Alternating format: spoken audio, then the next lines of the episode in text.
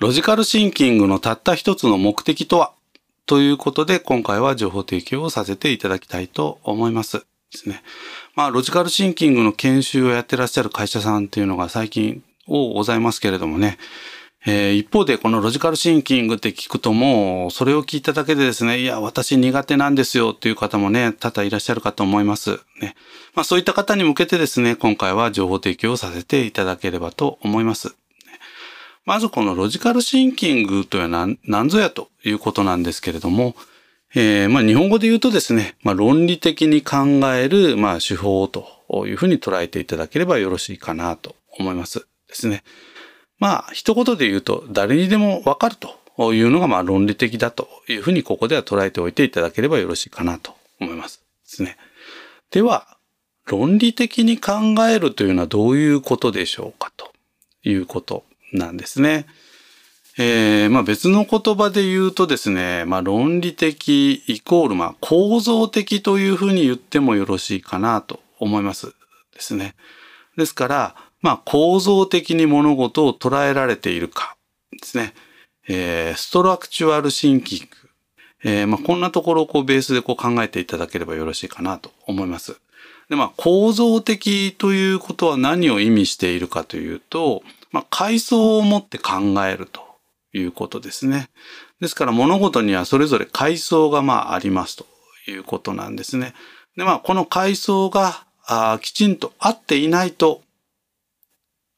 論理的に考えられていないので、まあ分かりにくいということでしょうかね。まあ例えば一つ例を挙げますと、こう日本という国があった時にこれをですね、階層を持って考えるということになるとどういうふうになるかということですね。日本の階層ですね。日本の下の階層にどんなものがあるかというと、例えば地方っていうのがありますね。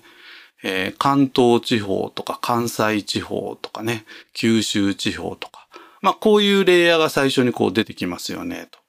で、例えばこの関東地方という階層を見たときに、その下には東京ですとか神奈川ですとか千葉ですとか埼玉ですとか。まあこういう、まあ都道府県。ですね。まあそういう階層がありますと。で、今度はこの東京の下には23区があったり、それぞれとかの地域があったりとか、まあそういうふうにこう見えてきますということですね。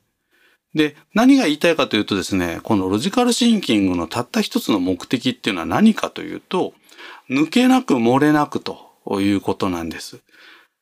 別の言葉で言うと、こう、ミーシーという言葉がありますけれども、ここで抜けがあったり、漏れがあったり、ね、重複があったりということになると、なかなかこう、ロジカルにこう考えるというのがこう難しいので、階層を持って、やっていきましょうというのは、このロジカルシンキングの一番基本的な